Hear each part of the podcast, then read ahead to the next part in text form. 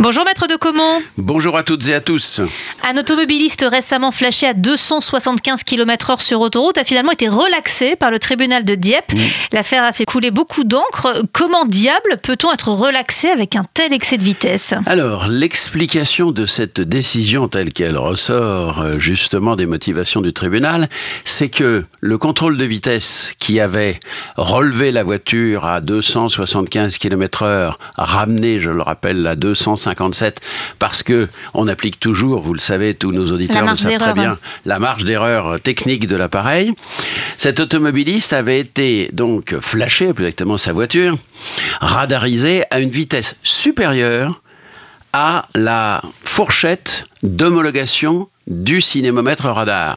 En d'autres termes, bah, l'appareil, il est fiable, de 0 à 250. Au-dessus, il n'est pas fiable. C'est le, système de défense qui a été utilisé et qui a été retenu, qui a été admis par le tribunal. Mais ça paraît fou.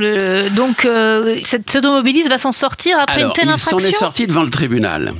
La question est de savoir quelle est la, la portée et l'avenir de cette décision qui a fait grand bruit. Ce tribunal, c'est le tout premier degré de juridiction. Il a personne, en quelque sorte, sous sa hiérarchie, les degrés supérieurs, Les degrés supérieurs ne vont pas suivre. Donc, si c'était la Cour d'appel de Rouen qui avait rendu cette décision, ce sera peut-être le cas d'ailleurs avec appel du parquet et que la Cour d'appel de Rouen dira peut-être oui, je confirme. Ou au contraire, non, je confirme pas.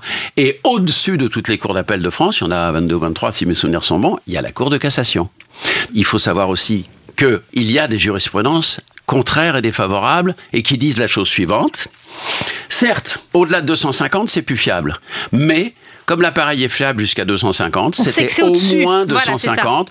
donc nous autorisons le juge à dire il y avait au moins 250 et je ne vais verbaliser que sur 250. Inutile de vous dire que 250 pour, euh, ou 75, la sanction prononcée par le juge sera totalement identique à mon avis et elle sera évidemment proche du maximum qui est encouru en la matière, c'est-à-dire pour un grand excès de vitesse si c'est la première fois une simple contravention de cinquième classe, c'est-à-dire un maximum de 1500 euros d'amende, un retrait de 6 points, et il n'y a même pas de confiscation obligatoire du véhicule. Le juge peut éventuellement, en motivant sa décision, la prononcer. Et une suspension de permis qui peut aller jusqu'à 3 ans. Et il est clair qu'en la matière, on imaginerait qu'elle soit de plusieurs mois et même de plusieurs années sans peut-être atteindre les 3 ans.